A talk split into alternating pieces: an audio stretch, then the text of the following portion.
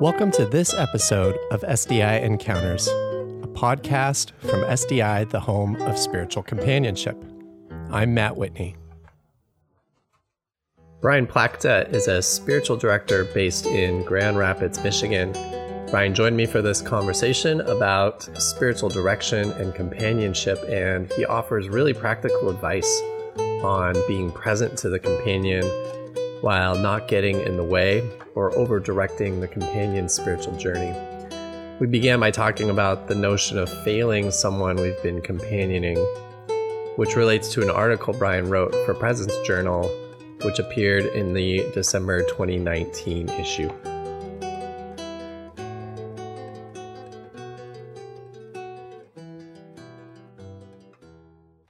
Well, let's start. So, Brian, thank you so much for your time. Thank you for being willing to come on this podcast. Uh, this is kind of how I envisioned the podcast is, is being this vehicle where I get to know spiritual directors in our S D I community and uh, get to share their stories and the singular ways in which they are practicing spiritual companionship. Yeah, it's great to connect. Thank you very much. Yeah, maybe you could tell us a little bit about the work you do as a spiritual companion. What does that look like for you in your in your day-to-day? Sure. So I, I kind of wear two hats. Uh, one is as a lawyer for thirty-six years here in Grand Rapids, but then really my, my passion is around being a spiritual director, a writer, and a workshop uh, presenter. Um As a spiritual director, I, I work a lot um, at, at Dominican Center at Marywood, which is an ecumenical um, uh, spiritual center here in Grand Rapids. Just work with individual clients, sometimes with uh, group spiritual direction at times too. Um, but then also love volunteering at uh, a local, uh, it's called Guiding Light Mission, which is a local uh, addiction recovery center for men, a four-month program, which is really interesting that the, the recovery center, Guiding Light, requires Uh, the men there to meet weekly with a spiritual director as part of their ongoing process, just to kind of develop their own spirituality, however they conceive of God as a higher power. So that's always kind of fun. It's always uh, interesting because you meet with the guys one-on-one e- each week, so you really get a taste for um, who they are and uh, what's going on in their lives. And uh, it's also challenging because some of the guys leave the program. One of the articles I wrote for the Presence magazine was uh, an- anonymously about a guy who actually left the program. Um, and it was my real encounter with what do you do when you fail as a spiritual director. But it's really life-giving. There's that giving and receiving. Um, as a writer, I like to take uh, complex theological uh Uh, spiritual concepts and really make them practical for people to um, really integrate into their lives. Uh, usually it's stuff that I'm chewing on myself. And then I like to take uh, the stuff that I'm learning in, into the workshop format to help others really grow and uh, you know, I- integrate their experience of God into their lives too. Mm, that's wonderful. I, I want to I want to hear more about all of that. I want to begin with uh, the work you do for the Recovery Center. Sure. And I read your Presence article. It was in the December twenty nineteen issue. So I guess that was okay. uh, a pretty recent issue. Yeah. Um, the story in there was really, really beautiful. Can you maybe give just a quick overview of that experience and how you relate that to the notion of failing or yeah. and the ways that you experienced that and then yeah. learned from it? Yeah, it was uh, a real eye-opener for me. I'm a one on the Enneagram, so, you know, I always like to fix things. I'm a reformer, um, which is certainly a gift, but it's also, you know, the, the shadow side of that is we sometimes walk into that role that we think we as ones have to change the universe. And so, um, you know, I think a lot of times with with people, um, you know, particularly with, with guys in recovery, you know, I had worked with this guy for over six months and, uh, you know, he really, he continued outside of the program with me and was really making progress. And he was still living at the, at the Guiding Light. And one day, uh, as I wrote in the article, I walked into Guiding Light to meet with him. And uh, they said, oh, didn't you know, uh, Tony, I'll just use his, a fictitious name that, that, that he, he left. I'm like, and, and I just was shocked. I mean, I came face to face with my ego, certainly of, oh my God, I failed. And um, I first was really angry at the, the center for not letting me know, like I could have, you know, called him or met with him or something, you know. Um, but then I realized that was just me again. Um, and then I went into this, I tried to look for him for like twenty minutes, a half hour, an hour in downtown Grand Rapids, where there's what's called the Heartside District. And I literally was was in this really, you know, egoic state of trying to find him, thinking I could pull him back. And when I realized that, um, you know, he he didn't want to be found, he, he wasn't going to get found, um, my first sense in my quiet time with God uh, later that, that evening was, I failed you, God. I, I, I screwed up, basically. And that was the first movement inside of me. And then as I brought that more to prayer and actually talked to my peer group about it, it was, wow, the lesson for me, what the, the, the invitation was, we're not God as spiritual directors. You know, we show up, and that's that's why, the, at least when I do spiritual direction, I think many of us do at Dominican Center, um, you know, there's a third chair there. There's the, the, the client, the directee, us as a director. But I always try to make sure there's a third chair as a reminder that really the director is God. And so it was a really humbling experience for me to say, you know what, you do the work and you leave the results to God. And so while the article was titled, what, what do you do when you fail as a as a spiritual director, I think the reality of it is, as long as we show up, that's what I came to the realization, and we try to be as open and as uh, transparent as a conduit for God, Uh, we don't fail. It's personal choices that people make. And really, God holds that person more lovingly than we ever could as spiritual directors. And uh, never heard from the guy. Um, don't know where he is. Um, and just lift him up in prayer, basically. So it was a very, uh, a good, a, a hard experience, but a good experience to learn that, you know, we're just a conduit in the midst of this, this ministry that we do. Yeah, that's a really key understanding of spiritual direction uh, that I think most people who are new to spiritual direction maybe don't quite understand uh, or are not quite sure about in, in regards to the, the spiritual directors sort of trying to get out of their own way.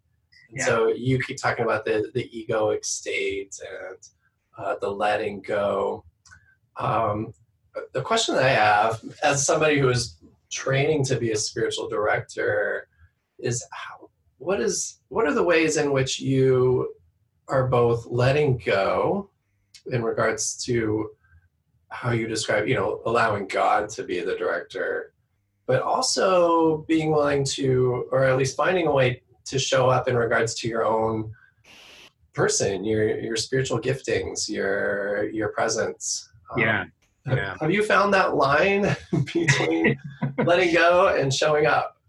I, I, it's a both and, I think, you know. So for me, it, it you know, what comes to mind is really th- three pieces to that. One is, as a spiritual director, I need to, outside the spiritual direction room on a daily basis, be allowing God to continue to transform me. Um, you, you know, that my own practice of meditation, contemplation, spiritual reading, Um, uh, you know, being in a community with a peer group, um, and then, you know, using my gifts. I mean, that that whole process of transformation is ongoing for for us as spiritual directors. I think the first piece is to continue to allow God to shape and form us. The second piece is, I acknowledge when I'm going into, you know, meeting with with a directee, I usually am nervous. And one of my directors years ago said, "Pray for the grace of emptiness." Um, and so as I, um, uh, you know, move into the meeting, you know, half hour, twenty minutes before, I, you know, as that nervousness rise up, like, God, just give me the grace of emptiness. And then I love something else that Margaret Gunther uh, writes about is, let me be present to you, God, for this directee. And and that's really a huge prayer for me is, you know, if let's say it's Tony is my directee. So as I'm moving into that session, it's, God, let me be present to you for Tony. Um, and that really seems to center me.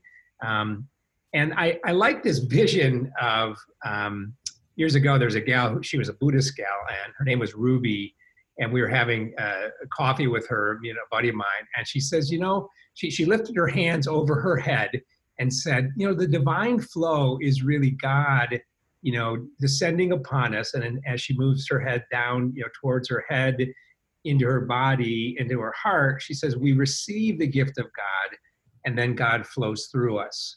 And I, I love that image really as a metaphor, as I'm sitting with a directee, is really, you know, asking my, you know, really kind of this quiet conversation with God. God, what was it you would like me to offer to this person? Is there a question? Where do you want me to go with that? So I'm both listening to, to God as best I can, but also present to the directee as that conduit. So I typically kind of in this contemplative prayer with God in the midst of it. Um, and then I think the third piece is when the directee leaves the room, um, and I don't always do that perfectly, but uh, really one of, uh, you know, one of our peer group supervisors said to really stay, if you can, for another five, ten minutes and lift that person back to God, because God loves that person and cares for that person much more than we ever could as directee. And so we lift them back to God um, in, in that kind of letting go process. So I think it's that, that threefold movement for me. One is continue to be formed as a spiritual director individually in my own life so that I can recognize my own um, you know, issues and, and particularly in peer group uh, to, to work through them. The second is moving into that space, you know, praying for the grace of emptiness, asking that we can be present to God for that person. And then third, you know, after they've left the room, to just lift them back up to God and hold them in, in prayer. So, but it's not easy. yeah, it's No, I mean, you just, you painted a very, uh, thank you for sharing all that, a, a very vulnerable picture of what is happening behind the scenes in, in regards to the inner work of the spiritual companion yeah. in the session. I've talked with friends before who, you know, had their first spiritual direction encounter, and they were like, well, the director didn't really say a whole lot. They just sort of sat there and listened. And it's yeah. like, there's a lot of work happening there to just be there and listen to. You know, the funniest story, years ago, you know, as a lawyer, it's a completely different way. I mean, clients come in and you analyze the issues. Okay, this is your problem. Here's three options. And I think you should do X, Y, and Z. So yeah.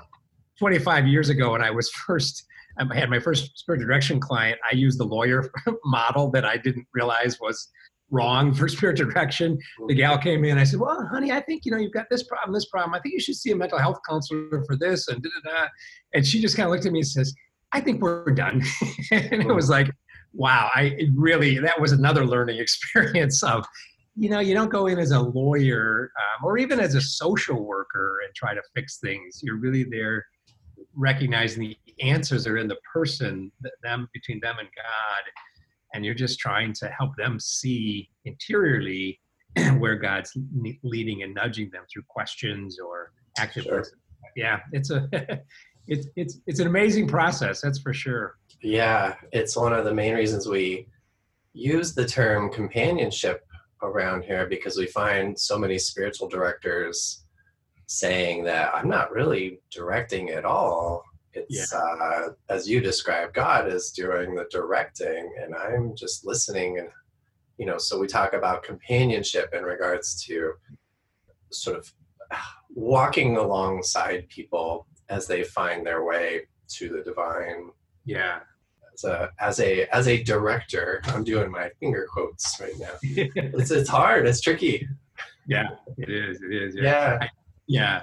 There's another image I've been trying to find. I, I don't know if this is true or not, but there's this old myth of that when camels walk in the desert, they walk side by side to blow the dust out of each other's eyes.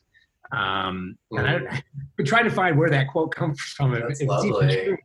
But it really is that companioning thing, as you say, the mentoring thing, is we're just walking alongside another individual with our own experience. Um, and, and listening and trying to help blow dust out of their eyes so they can see their experience of God more, more, more clearly. Yeah. yeah. If you've been listening to this podcast, you probably have a good sense of what it means to be on the spiritual journey. If you're curious about this, well, do you ever ask yourself questions around the meaning of life? What is the meaning of your life? Do you know yourself in your truest and fullest sense? Why are you here on this earth? What do you have to offer to the world? How can you be and sit with the inevitable pain, loss, and difficulty that beset us all at times? These are really deep questions, and spiritual companions go to work every day, listening, asking questions, and offering compassion to help people like you find your own answers, workable answers, answers that are personal and practical, that build inner strength and equanimity. A spiritual companion listens to and honors without judgment your unique spiritual journey.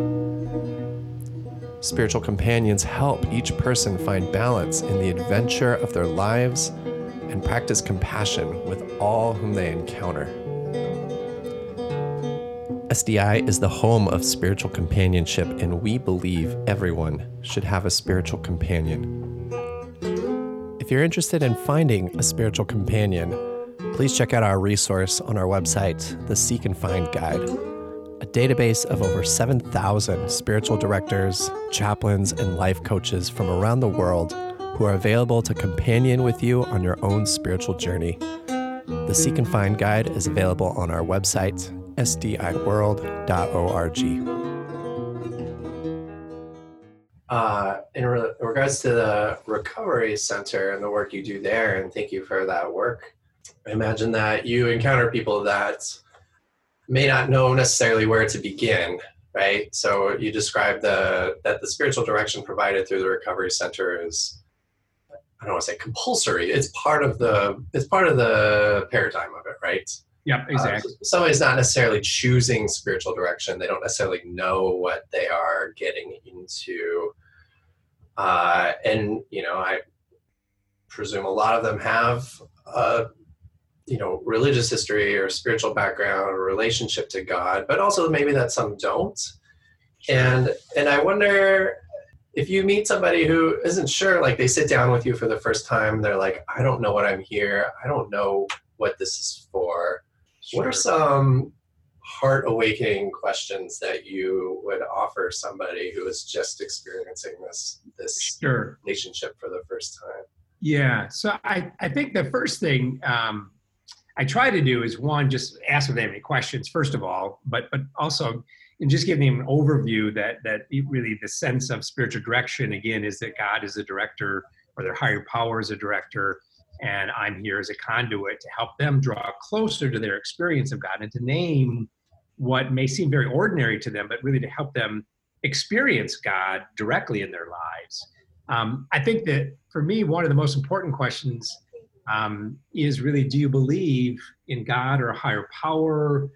Um, because, yeah, the, for example, a recent directee of mine I just got assigned to, he calls himself an atheist. It's like, okay, what, um, where do we go with that? It, it, you know, do you believe in a higher power? Is there something beyond you? Um, he says, right now, it's it's my A A group. I said, okay, great. And the companionships, the love we have for their, um, so trying to be very sensitive to um, not not tell him Or, or teach him, oh, no, you're wrong, and there is a God, and da-da-da, you know. So the first question, I think, is, who is God to you? Um, and then the next question I often use is, okay, and really allow, invite them to use a phrase, a word, an image of who God is to them, so that they can really quantify it as a relationship, not an intellectual um, endeavor, but really, if God is real, and God does speak to, to us in our own unique ways, Uh, albeit not typically with an audible voice, um, it is a relationship. So who is God to you? And so some people may say it's um, the divine spirit. It may be my my A A group. Um, it might be God, you know, or, or the Father, or, you, you know, uh, my, my brother, my friend. So really kind of working with that, you know, as a beginning place is, who is God to you? And then the follow-up question is, if it's a relationship, uh, with God as one part of that relationship, but you as the other, God who is love, what would God call you? What would be the word, the metaphor, uh, the image that God would use for you? And that always seems to be the hardest question, I think, for all of us, myself included, is, wow.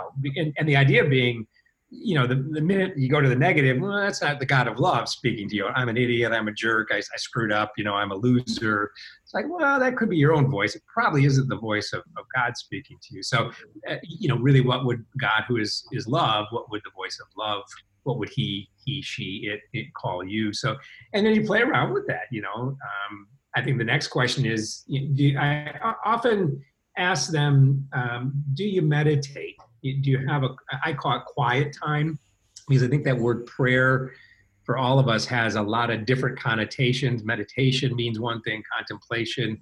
So it's just really, do you have some quiet time in the morning uh, where you like to just be alone in solitude with yourself and God, and what does that look like? And so that's kind of the third piece, you know, is um, inviting them to really establish that quiet time so that they do begin to directly experience God in whatever ways. Um, yeah. yeah. And maybe talking about, if they do have some type of meditation practice, what, what does that look like to them? What's life-giving for them? And then go with whatever it is that seems to be working. And, and then inviting them to bring the experiences they have both in that quiet time throughout the week uh, or month, and also um, throughout the, the day. Where are they experiencing the presence of God? Where are they recognizing? I like to use the, the Where's Waldo thing, you know, from the, my, when my kids were young, we had all those Where's Waldo uh, uh, books where they, he's buried in there. It's like, where's God? You know, where, where's God? Where did you see God today, or the presence of God today? What a great metaphor, the Where's Waldo. Imagine like looking over the, the two-page spread of my day. Yeah, exactly. Yeah, we're not, exactly. And I think that's, you know, as, as Richard Rohr and James Finley, a couple of my teachers, you know, certainly remind us, the only way we can really speak about God is, is through metaphors, because yeah. God cannot, we cannot intellectually understand or contain God. We can only say God is like where's Wal finding where's Waldo, or yeah. Know, I think those metaphors are also helpful, at least for me, particularly as a writer. That's I live my world in meta metaphors, basically. Yeah, of course. Uh, we here too. I mean, you know, when we talk about, whenever we're talking about div divinity, you know, all our language is contingent. Even in when we're talking about meditation just now, it's like, well, what is what is happening in that, you know, quiet time as you described it? It It looks very different. It looks different for me from day to day. You know, yeah. It might look more like centering prayer one day, and yeah. another day it, it might look more like a like a sort of self-emptying. Uh, another day it might be more like a mantra, uh, and another day it might be like all of them kind of mixing up as it goes. And exactly, yeah. And the, and the names of God too, kind of, you know, there's so many.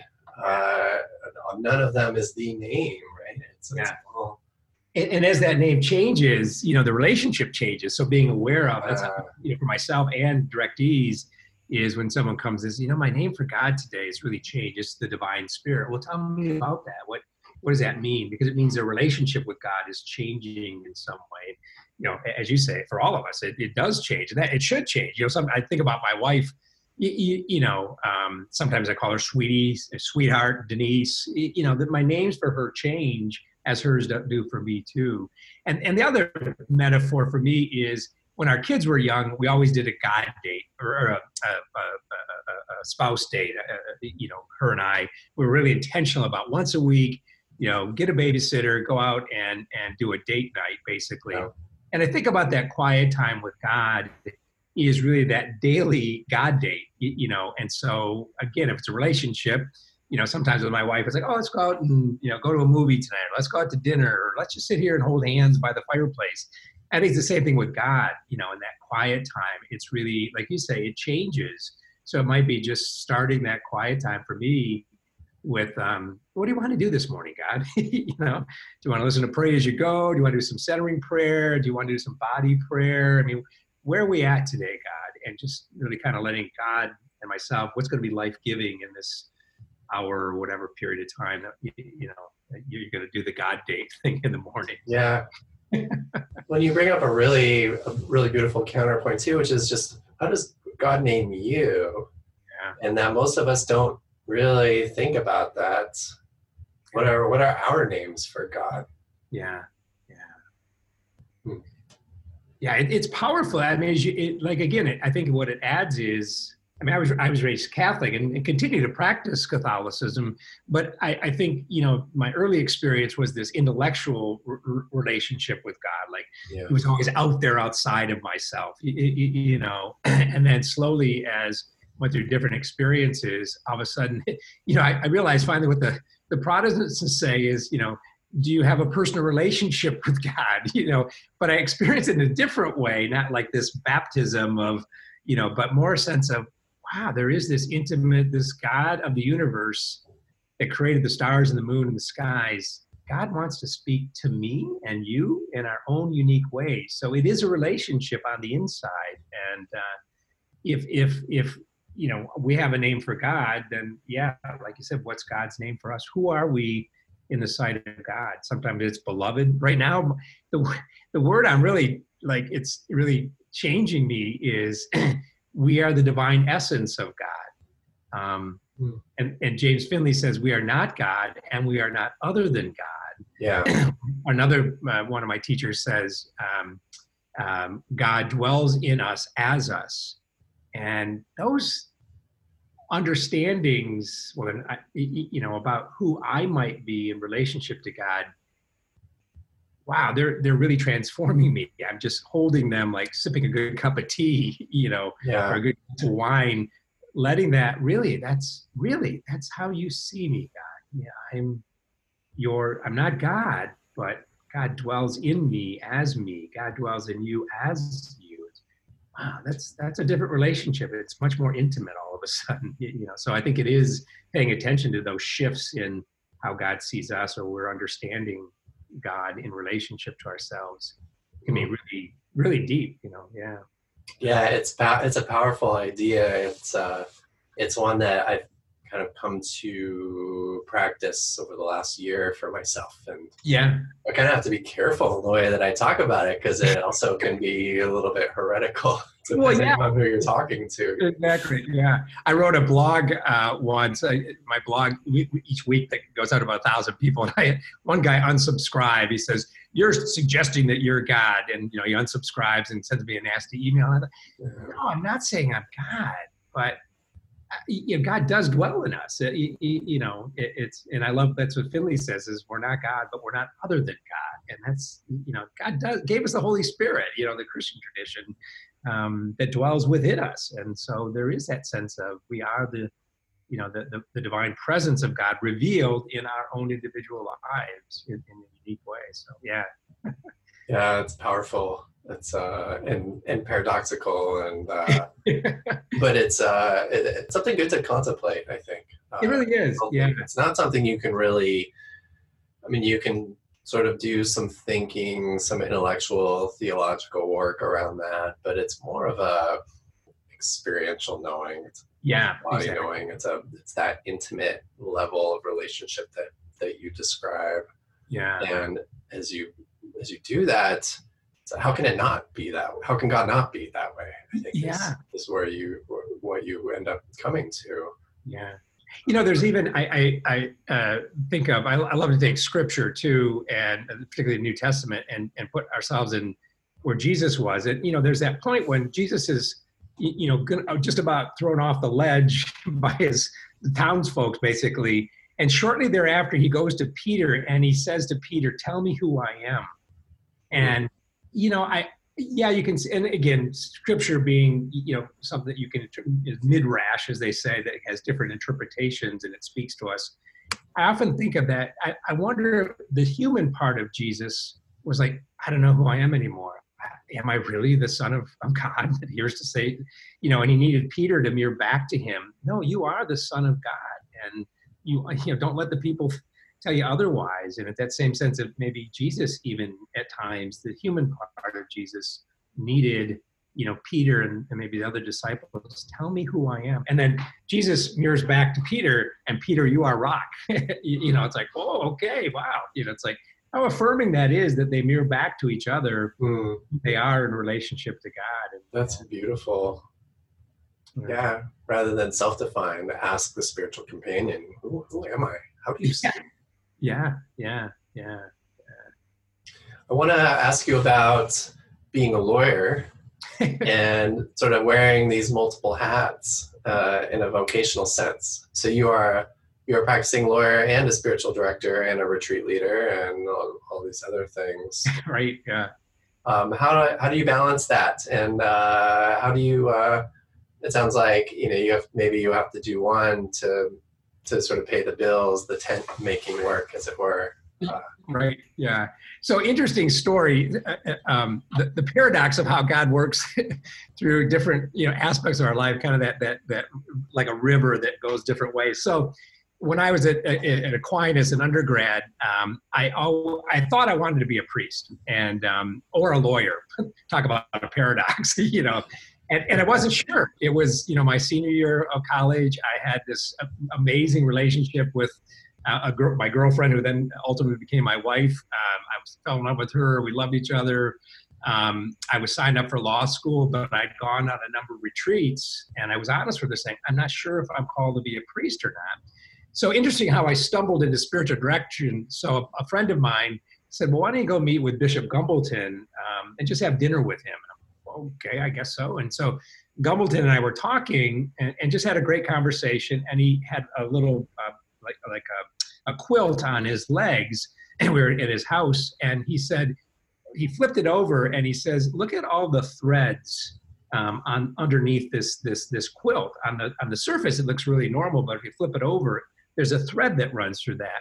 And he said, I would encourage you to look at the tapestry, the thread of your life. You've signed up for law school. You've been accepted. Um, you know, you've got this great wife. Um, you know, I, yeah, you've got, you feel maybe this nudge to be a lawyer, but your life is heading in a different direction, and in a good direction too. So he said, I would encourage you to follow that thread. But he said, I'd like you, when you go to law school, to meet once a month with this priest. I went to school in law school in Detroit. Um, outside of uh, Detroit, this this priest, and it was really, I didn't realize it then, but he was introducing me to spiritual direction. So I'd go once a month to see this this priest while I was in law school, and just talking about my life and da da da. You know, I got married, um, um, I had four kids. You know, great uh, great experience as a lawyer, uh, but always had this nudge that there was something more. And, and you know, and and even in the sense of, well, maybe I let God down because I wasn't a priest. You know. Um, and so probably twenty-five, thirty years ago, I went on a, a week-long retreat and just really was like, whoa, this is, and I came back and I told my wife, I said, honey, honey, I think I found the way. She says, what are you talking about? I said, if I become an Episcopalian priest and get ordained, I can come into the Catholic Church as a married priest.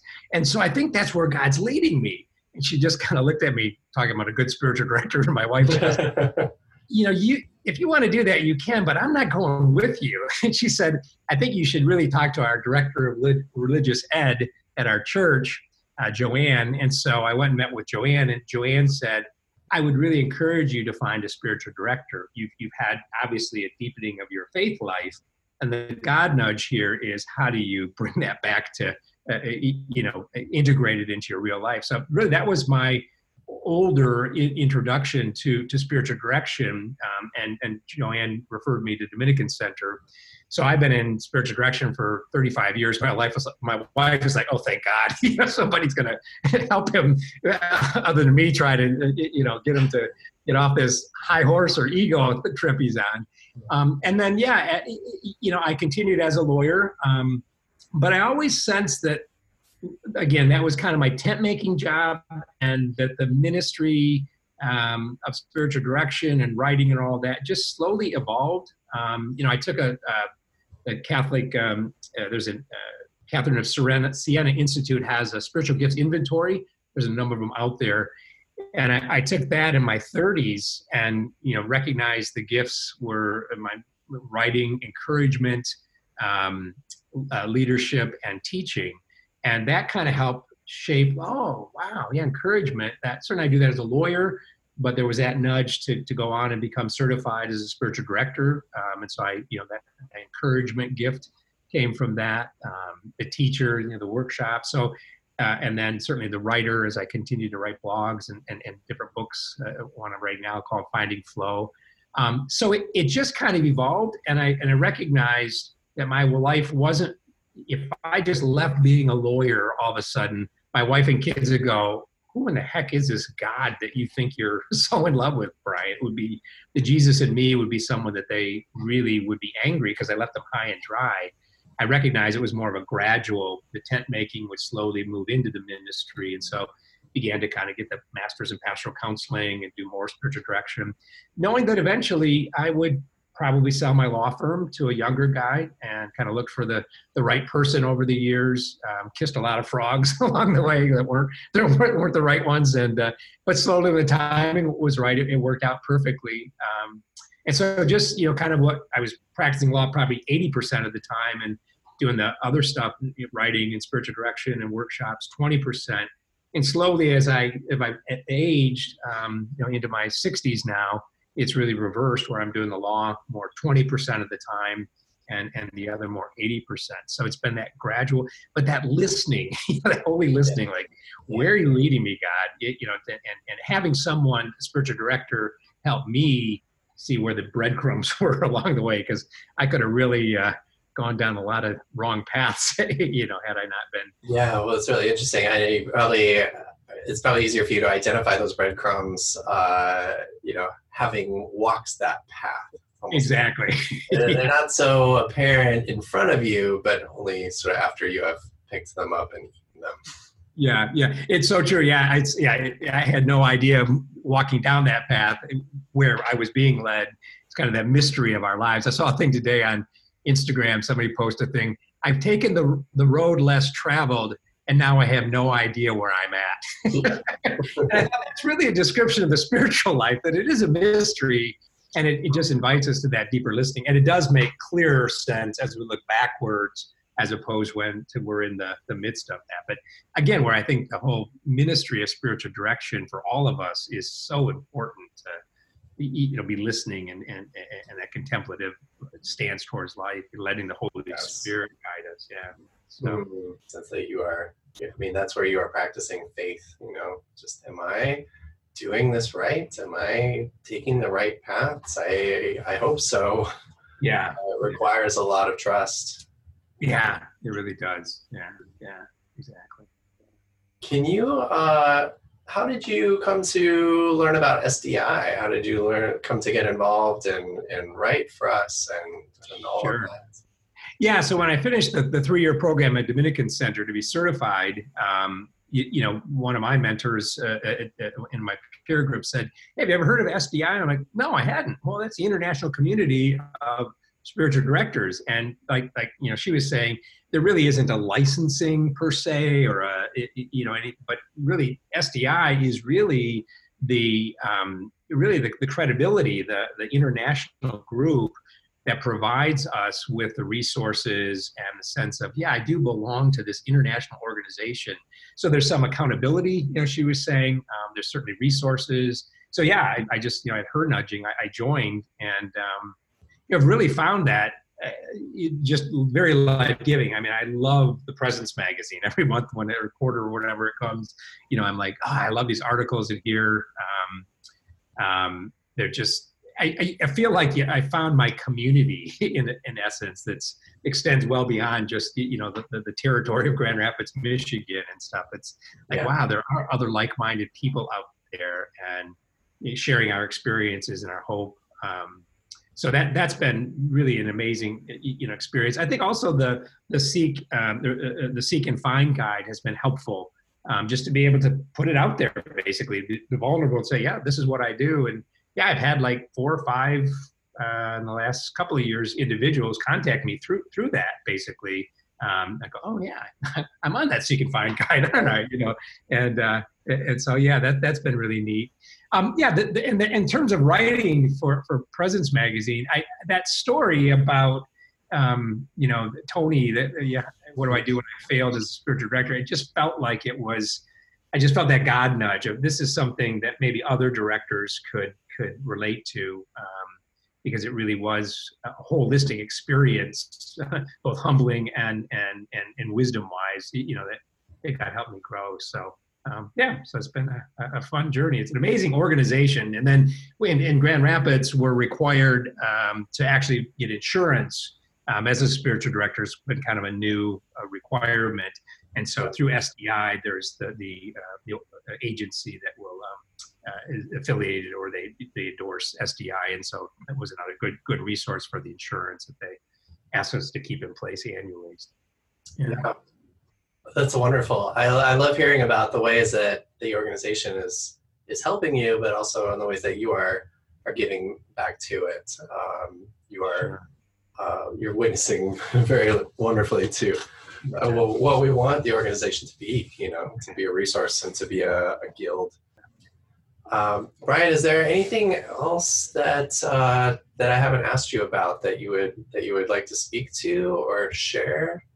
Yeah, the, a couple of things I already touched on, but you know, if there's anything that I would, both for myself and others, encourage is, you know, that aspect of as spiritual directors to continue, you know, our meditation practice, our quiet time, whatever that is, our contemplative, um, and letting God form us. I mean, I, I used to think years ago that, you know, I'm going to climb the mountain and I'm going to arrive and find enlightenment. It's like, no, that's not it. It's, that's why we call it practice. So for me, that's probably the most important thing uh, is I can continue to do is to be open to how God is forming me now until the rest of the others, they get to the other side, basically. I think the other piece I found um, really kind of grew out of the Living School was that I think spiritual directors, one of the things that we offer, and, and we sh- shouldn't be afraid to do that, is sometimes some practices that our directees can take Uh, into their own lives. So I, I kind of, we were called in spiritual, uh, in the in Richard Rohr School to develop what would be our, our um, kind of our Saint Benedict rule of life. And so I came up with the, you know, I kind of looked at all the spiritual teachers over the generations and really come up with four lifestyle patterns that they, they you know, incorporate in their lives. One was that aspect of solitude, taking that daily time to be alone with God, which probably is the most important piece, I think, for all of us, whether we're spiritual directors or uh, or not.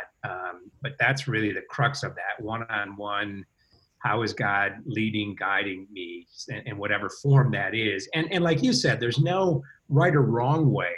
You know, I mean, I, I get frustrated. Some teachers will say, "Well, you got to do centering prayer this way, and if God gives you this amazing word, just stick with this." Like, well, you know.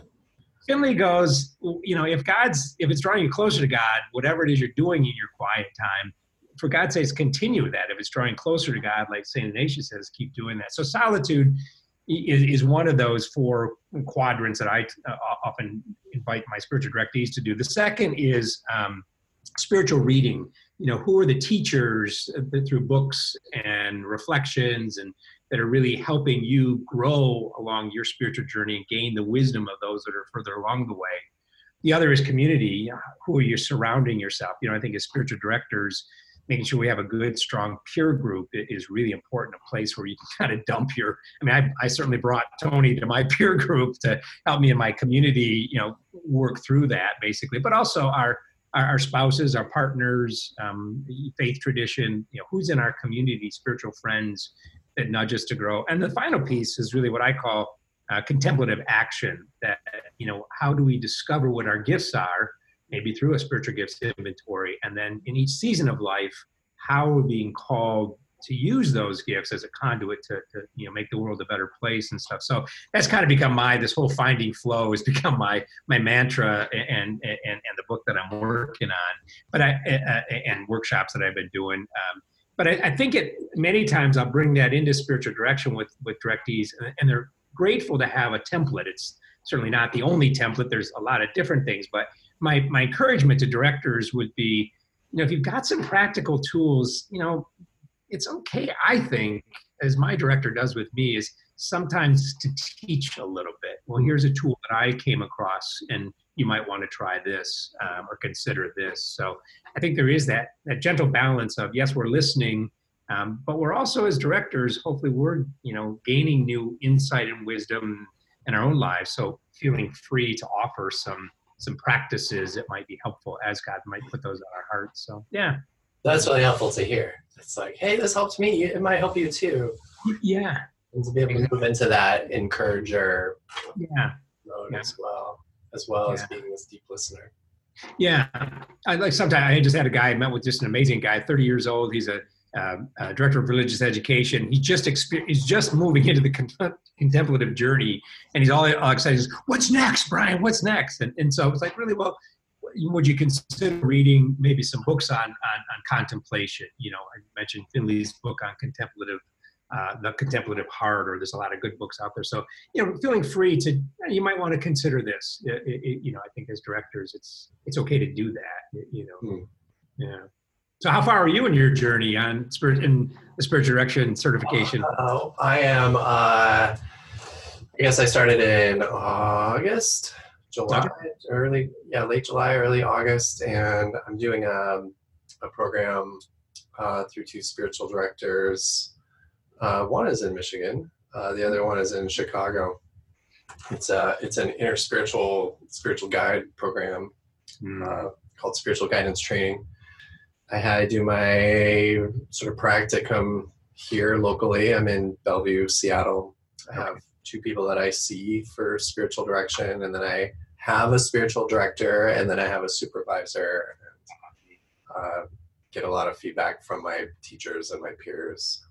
That's neat. Wow. Yeah, it's uh, it's it's professional development for me, right? Uh, but I love it too. I it's uh, I resonate with it. It's uh, it it feels it's really meaningful work for me, and I be- I believe in it. Yeah, that's uh, cool. I you know I can I can attest to it. You know, both in the offering of spiritual companionship and in receiving.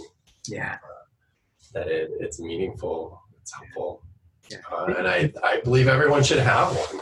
I, I would agree, exactly. Yeah, it's yeah. Uh, there's that giving and receiving in it, isn't it? As yeah. a director and as a directee, it's like yeah, it's it's it's so amazing to me. I often say to my wife that you, you get this literally like fly on the wall ability to look into people's very intimate life in a very private way. Obviously, it, it, you know, don't dis- disclose it outside of there, but. It's amazing that people just, they need to tell their stories to, to yeah. really connect with where is God and themselves in the midst of that. So, yeah, so keep totally. it up. Good, good work. yeah, yeah. Thank you. Thank you uh, for your work too. And uh, where can people find you, Brian? You have a you have a blog you mentioned. and Yeah, so my website is brian plachta dot net. So okay. w w w dot brian plachta dot net. And um, yeah, feel free to reach out. If you pop, if you pop in there, then there's a free pop up to get my last book, which is uh, Life's Toolbox, uh, blueprints included. Uh, so there's a uh, you can get that for free, and then it signs up if if you want to the uh, weekly blog I do that comes out every Monday and stuff. So yeah, feel free to reach out. Okay, wonderful. Well, Brian, thank you so much for your time today. Thank uh, you for sharing your story and your work with us. Uh, thank you, Matt. It's great to talk to you. Have a good yeah. one. If you're enjoying this podcast and you want to help us share and spread the word about the life-giving practice of spiritual companionship, you can help us out by subscribing to this podcast through your favorite app. You could give us a like or even write us a review. Thank you for listening. This is Matt Whitney with Spiritual Directors International. Thanks again for listening. Your time and your presence here are deeply appreciated. If you liked this show and would like us to continue making them, please do subscribe now while it's fresh on your mind.